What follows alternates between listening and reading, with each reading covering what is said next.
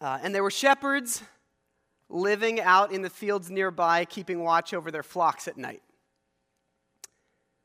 I find uh, this sentence so interesting. Shepherds in the fields is where our story starts today. And location always matters. Location always matters, friends. And so it's interesting that the location of our story today, it doesn't begin in the social, economic, religious center of Jerusalem.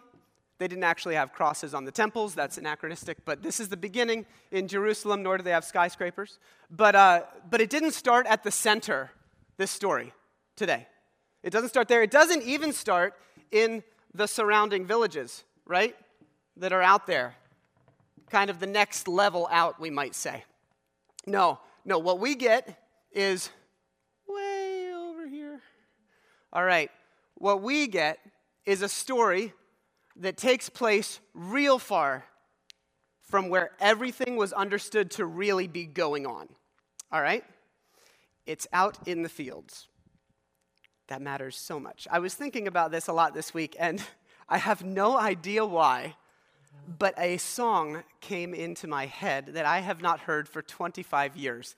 And uh, this is going to be especially fun because uh, it's from my childhood, and my parents happen to be visiting uh, this morning, and they have no idea that this is coming. Uh, but, uh, but there's this song by a group called Peter, Paul, and Mary. Do you, any of you remember this group? Okay, all right. And so, I, for, so I'm thinking about the angels, and this song pops into my head. So I look it up, and I'm like, this, I just have to share this because of where we're going this morning. So I just want you to enjoy the first, the first uh, verse. And if this is your first introduction to Peter, Paul, and Mary, I uh, you can thank me later. But here we, here we go. So let's, let's just take a, a listen into this.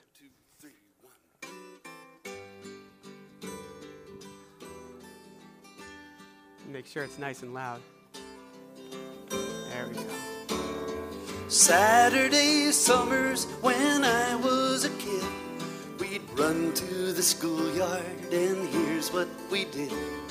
We'd pick out the captains and we'd choose up the teams. It was always a measure of my self esteem. Cause the fastest, the strongest played shortstop and first. The last ones they picked were the worst. I never needed to ask, it was sealed. I just took up my place in right field.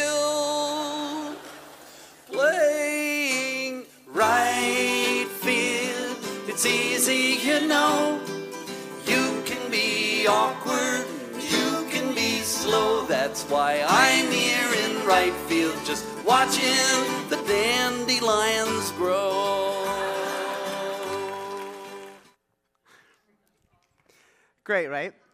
Uh, I want to think a little bit about the fields that we find ourselves in, especially the fields that suggest that we might be a little less important than, uh, than others who aren't out in the field. All right? Um, there are fields in our lives that we get put in by others. And I don't have to tell you this because we've all experienced it in various ways at some point or another. This is when our identity or our value is judged based on all sorts of things. It might be how much education we have, it might be if we have an impressive job, it might be what gender we are, it might be what our background is in all sorts of ways. If we have a disability, or if we deal with challenges of our mental health. And we, we long to be a part of things in deeper ways. Uh, we long to kind of play a role and, and contribute in meaningful ways, to be taken really seriously, right? To make a difference. And we just, we feel like we're not given a chance. And so, so as I was thinking about these shepherds in the field, and I, I started thinking about this song about, about this uh, guy finding himself in right field, I, I couldn't help but just kind of dive into that just a little bit. The second verse is really interesting because he talks about dreaming of the day when a ball would be hit his way. Okay?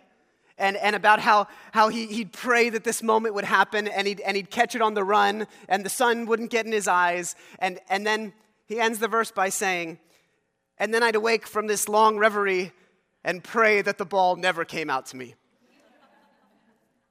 because there's other types of fields too. And those are the fields that we almost prefer to be in because we're not really sure that we're that capable, anyways. And we're not particularly impressive. And making a big play, however we might define that, just uh, it feels important and it feels risky, and there's comfort just staying out in the field. So, back to our original story. We are considering this month the surprising values of Jesus, the surprising upside down way that God works that is revealed through the story of the gospel. And specifically, we call them third ways, where Jesus gives us a, a, third way of approaching the world that's different than maybe the either or dichotomy that, that we often live in. Here's who's important, here's who's unimportant. Here's what it means you have to fight or you have to run. And Jesus says, no, no, no, there's a whole third way of engaging with the world, and it looks different than the methods that you see around you. So, I want to consider the shepherds. They're pretty much my favorite people in this, this whole thing, and they have, they have something to teach us. Um, and if you haven't heard this before, it's important. For those of you that this is review, no problem. And I talked just a little bit last week about Jesus being called a, a ruler who would shepherd his people, but we didn't particularly talk about the shepherds themselves. The shepherds, at this point in, in Israel's history, specifically at the time of Jesus, had a very low, they were never high on the social scale, but they had a particularly low social standing. Okay?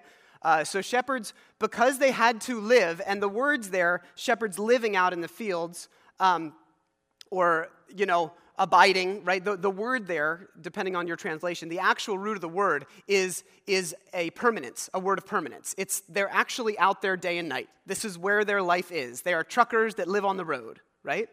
And so, so here's the thing with that. To be a faithful Jewish person, you have to do all of these purity rituals on a regular basis in town, in the synagogues. And if you're not able to do that, then you are ceremonially unclean, ritualistically unclean. And so, so the, the shepherds, by nature of their very jobs, were unable to participate in the religious, spiritual, and social life of the people around them. All right? And so, so they were seen as kind of shifty, you know, like unreliable. And so, so, you know, they weren't taken seriously. They were considered unclean so that people wouldn't even give them the time of day in social interactions. And they were just very unimportant, very overlooked. Um, and so, so it's, it's, they're just irrelevant, really. they're kind of irrelevant in the story of Israel, except for one famous one. And there's always that one story, right? And that was David, right? David started as a shepherd and became a ruler. But somehow that was only a blip on the screen in the social status of shepherds, and it just didn't last. And you can look at any historians to, uh, to secure this. So, so they're out in the field, right? These, these shepherds, they're not at the temple. Uh, by the way, and this is horrible, the ultimate expression of, of the Jewish life was to go to the temple, to worship at the temple, to make the pilgrimage to Jerusalem, and they would never be allowed unless they gave up their whole career and therefore their livelihood. So, so this is kind of tragic people in, in some ways, these, these shepherds. Um, but, but so they're, they're not at the temple. This story doesn't take place in Jerusalem, it doesn't take place in the surrounding villages. They're way out in right field, right? And, um, and, and to them, this story comes. You're probably familiar with it, which is great. There were shepherds living out in the fields, keeping watch over their flocks, right? Their flocks of sheep. An angel of the Lord appeared to them. All right, so a messenger from God. We often look and think that it's in the sky. That's just conjecture. We have no idea what this all looked like. But an angel of the Lord appeared to them, and the glory of God, the glory of the Lord, shone around them. I like that, not just around the angel, around them, which there's probably all sorts of wonderful implications. But the glory of God was so great that it wasn't just over there. As soon as the angel showed up, it's everywhere. The glory shone around them, right? There's light, there's brilliance. Whatever the glory of God looks like, it was everywhere. And they were terrified, right? Because we talk about this. This is what always happens. It's a little bit outside of the box. So the angel calms them down, says, Don't be afraid. I bring you good news that will cause great joy for all the people. Today, in the town of David, a Savior has been born to you. He's the Messiah, the Lord. This will be a sign to you. You will find a baby wrapped in cloths and lying in a manger. Now, I want you to take note of things here because I think sometimes when we're, we're familiar, we miss some of the, the beauty. But look at the, the message because you got to take in the message of what's happening here, of who the angels are coming to, and take note of all of the specific words, right? So, so the angel says, Don't be afraid. And he says, I bring you good news. Sorry, my penmanship's not good. I bring you good news all right, that is going to cause great joy for all the people. Today in the town of David, a Savior has been born who? Where? To you. I'm just, dist- wow, that's like not helpful at all. All right, we're just going to roll with it. Um, there we go. Okay, to you. He is the Messiah, the Lord. And then we get another one. This will be a sign, what? To you. I know that you don't, you don't think that maybe this is significant yet, but just sit with it. You will find a baby wrapped in cloths and lying in a manger. So the, the angels come, and the angel says, Listen, I have good news, and you are the first ones I'm coming to because it's good news for all people, for all people, which we think that's great. It's good news for all people. But it's who it's being communicated to means for all people. Do you get it? Because you could say good news to all people to the king, and that means one thing. But if you say good news to all people to the shepherds, that means something entirely different. And so he says, Listen, or the angel. Do we know? We don't actually know the gender of the angel. Maybe they were genderless. We don't know. We always say a man. But it's probably Gabriel. It's probably the same one. Okay. Um, anyways, uh, we'll talk about that later if, if that, like, all of a sudden, if you're losing your faith now. Um, don't, don't worry about it. It's not a faith breaking issue. Okay. Today in the town of David, a Savior has been born to you. He is the Messiah, and this will be a sign to you. And I want you to, to note that when he says this will be a sign to you, he gives a description of how and where to find the baby. And this communicates something because royalty doesn't get born in a manger all right? A manger is a feeding trough, like we would think now. It wasn't in a barn because they didn't have barns for animals back then, but we won't get into all of that. If you read Melanie's uh, reflection two days ago, she mentioned that we talked about this a few years ago. But the point is that the, the nature of where Jesus was born was peasant language, okay? It was peasant language. It was saying that this, this, this Messiah, here's a sign that is to you. Here's a sign that this is good news to you. Because if Jesus had been born in a palace and the shepherds had heard the news, they would have nothing to do after that because they wouldn't be welcomed anywhere. But a peasant home, a Messiah who's born among the animals to a shepherd, that's like you're talking my native language. And so the shepherds hear all of this. You will find a baby wrapped in cloths and lying in a manger. And the shepherds begin to think if this is true, this is actually truly good news to me. This is, this, this is a Savior, maybe, that has been born to, to me. because that sounds accessible. And so what happens? You know, this this, this beautiful image, you know, all of a sudden that the, that the angels are, are bringing, these are signs that he is going to be their Messiah. The common person's Messiah. Uh, not the ruler in the palace Messiah, the shepherd Messiah. And therefore, they are seen, they are welcomed freely and equally and they are given a crucial voice. They're seen, they're welcomed freely and equally, and they are given a crucial voice. This is the kingdom of God, friends. You are seen. You are welcomed freely and equally. You are given a crucial voice. The, the news and, and the nature of the way that God had come. That's the thing that motivates the shepherds to do what they do next. Okay? Because if you notice, what ends up happening, and we'll, we'll get to this moment here, let's suddenly, all of a sudden, as this news comes, it's like a crescendo, right? So a great company of the heavenly host appeared with the angel, praising God and saying, Glory to God in the highest heaven, and on earth peace on whom his favor rests. It's so beautiful. Um, so they experience this amazing moment, and what do the shepherds do with it? This is important because it's good news to you, for you, and you are going to be able to find this baby. They say, Let's go. And they take off to go and see the thing that has happened, which the Lord has told us about, they say. So they go and they find, they go and they find Jesus. And after they see Jesus and realize the, the beauty of the whole story, that the sign has been given to them, what do they do? When they had seen him, they spread the word concerning what had been told them about this child, and all who heard it were amazed at what the shepherds said to them. This is so beautiful. We cannot, they, they get motivated to go and spread the news around town. We can't overstate how countercultural this is, friends. Shepherds weren't even allowed to give legal um, testimony in court because they were seen as so unreliable at the time. They were so untrusted in society. They wouldn't be welcomed anywhere. But this night is totally different, and this story is different, and it changes how the shepherds see themselves, and it changes how they see their roles, and it seems to change how others see them too, because others are amazed at what the shepherds say to them.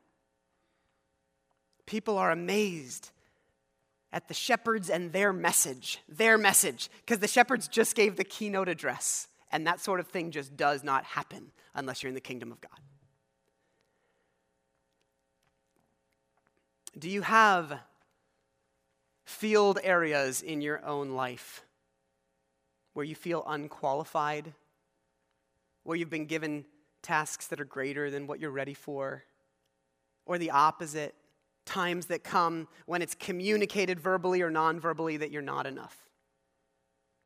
No doubt the shepherds probably dealt with both of those things. They were used to being told that they were unimportant. But then when the news comes, it's probably a little terrifying to be going around town proclaiming something that you kind of expect everybody might not even take you seriously about. But the joy of a Messiah that has come to them overshadows all of that. The story is too good for them not to receive with joy and then go and get the word out. This is really, really important. Last week we talked about power and how Jesus flips power on its head. But understanding who gets to lead and influence in God's kingdom, uh, it helps us shape how we understand that, that power. So, this, this story points to something that we see throughout the scriptures. And that is that in the kingdom of God, the ones who get to take the lead are never the ones that we expect. In the kingdom of God, the ones that get to take the lead are never the ones that we expect. So, who does take the lead in the kingdom of God? Who takes the lead? Over and over the stories that we get in the gospel.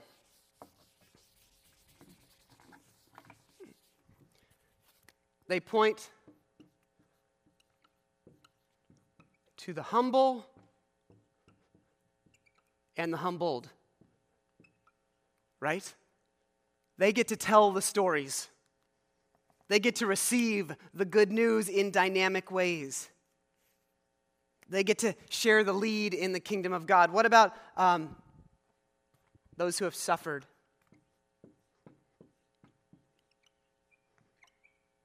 Those who have experienced pain are often the ones who are given the greatest stories to tell because that's where God's redemptive nature takes place. Jesus in the book of Revelation first comes to us not as a conquering king, but as a slain lamb as one who has suffered. That is the first identity that we get in the story of the redemption and restoration of all things is Jesus as a slain lamb. The ones who have suffered. Uh, Thornton Wilder once wrote, Without your wound, where would your power be? The very angels themselves cannot persuade the wretched and blundering children on earth as one human being broken on the wheels of living. Even the angels aren't as powerful as the witness of someone who has been broken and redeemed by God. What a, what a statement. In love's service, only the wounded soldiers can serve. That's the end of that Thornton Wilder quote. In love's service, only the wounded soldiers can serve. Who else gets to lead in the kingdom of God? Um, how about the ones whose hearts are pure but platforms are small? the whole story of our Christian faithful history is the story of unnamed people. the small ones, the ones who don't get much recognition, who love faithfully day after day, year after year, pouring into their families and their communities, praying fervently for God to continue to shape them. And they pass down this authentic faith of discipleship. Most of us in our own discipleship have been, have been shaped the most deeply by people who won't be remembered a generation or two from now. And while that might be sad to think about, there is also unbelievable power in understanding that that is who God uses to shape his grandest movement. How cool, how, how breathtaking, how humbling is that? Because what that means is that you and I can do that for those around us. By revealing Jesus in simple, humble ways. By having our hearts be pure, it doesn't matter if your platform's small. That's what God's preference usually is, anyways. I hate to say it, but just look at the big platforms out there. It is breaking my heart lately. It is breaking my heart because it is very hard to hold power well as a disciple of Jesus.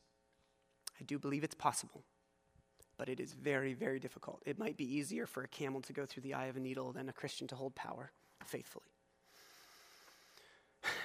So, what do we do with all this? Who else? The humble, the humble, the pure hearted, those who have suffered. This is probably like I'm standing right in front of everything that I'm saying. Anybody else? Oh, yes, the failures. This is really great. Um, how about the failures? I mean, will you just think about the stories of the scriptures? You know, two thirds of our New Testament was written by a converted terrorist. And, uh, and his failures were so deep he went around, went around killing people righteously.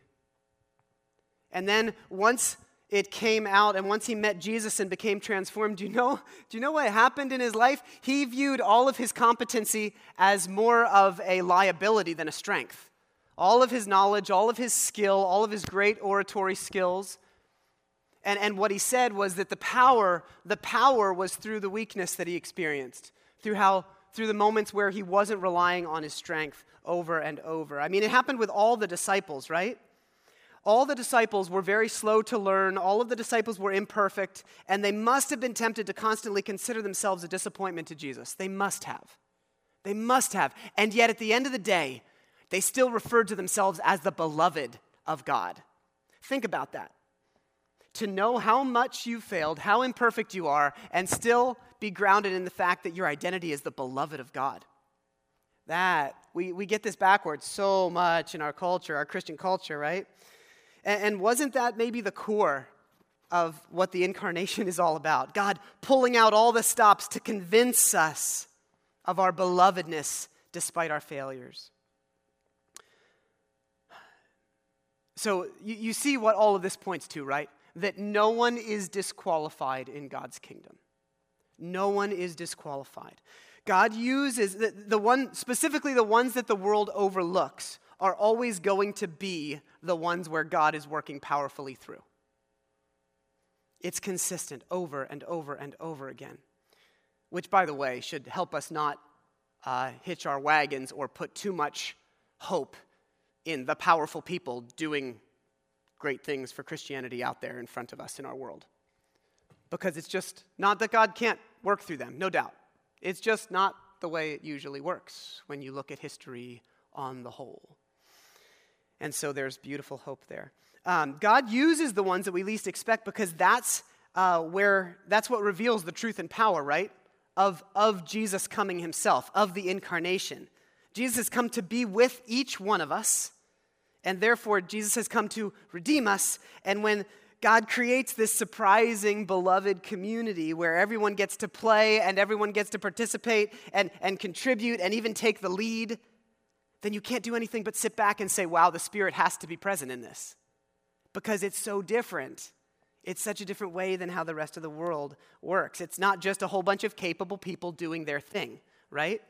This is the God of the universe coming in weakness and vulnerability, and then using the weak and the vulnerable to share his kingdom with the world.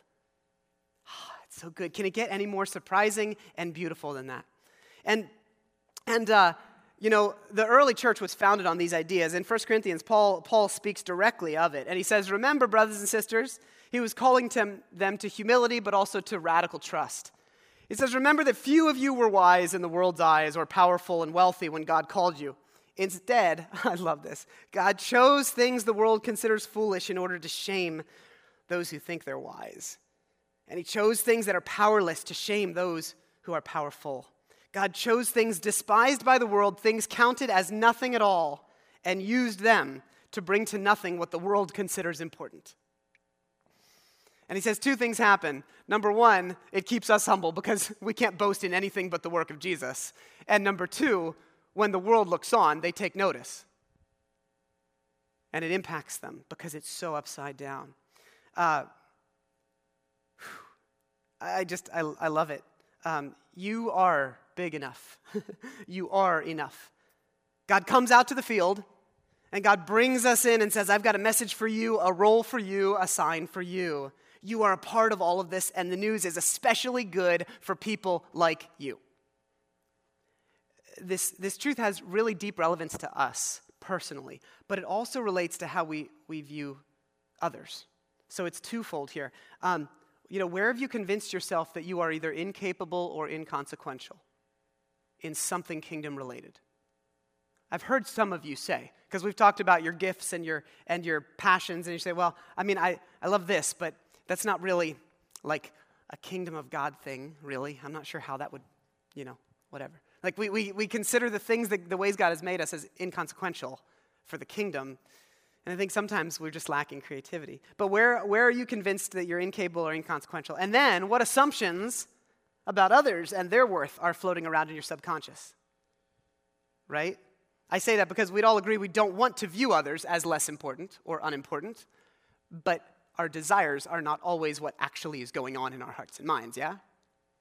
And so, so where, where do we maybe make assumptions about other people that don't value the fact that God goes out to the fields and lets and invites and equips the field dwellers to lead?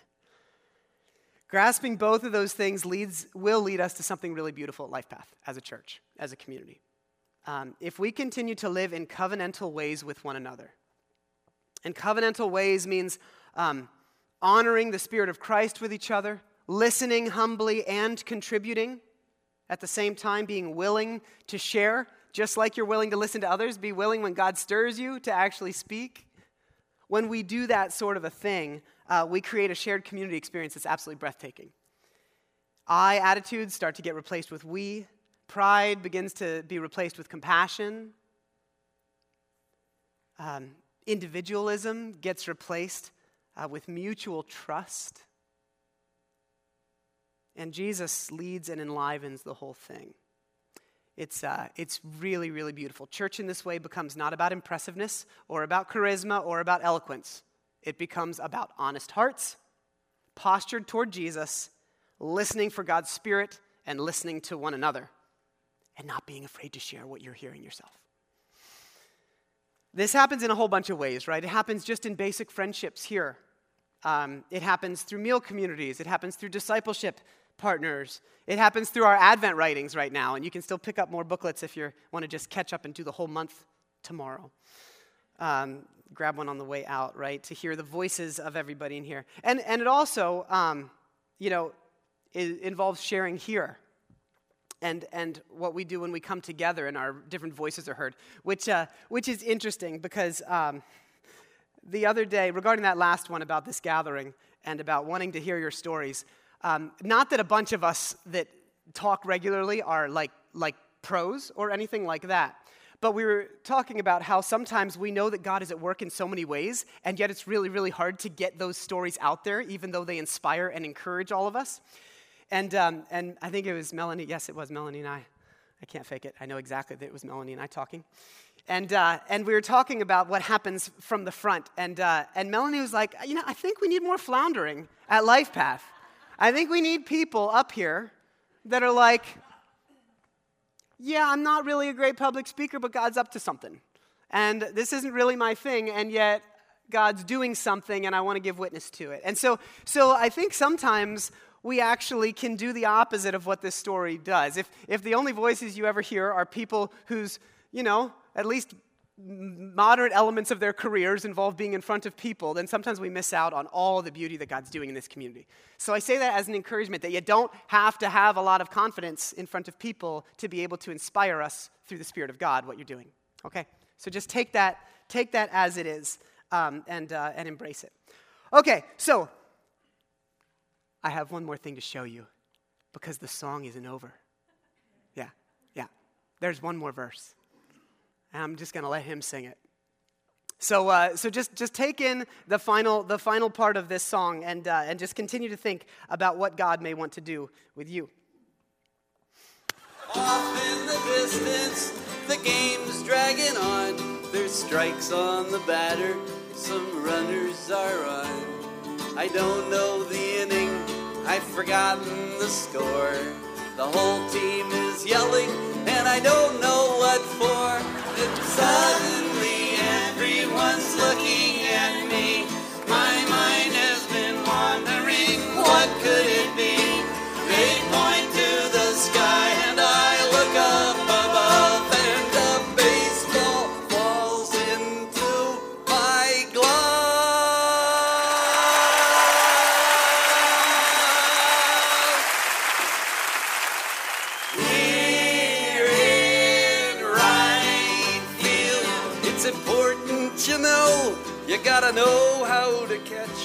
You gotta know how to throw. That's why I'm here in right field, watching the dandelion grow.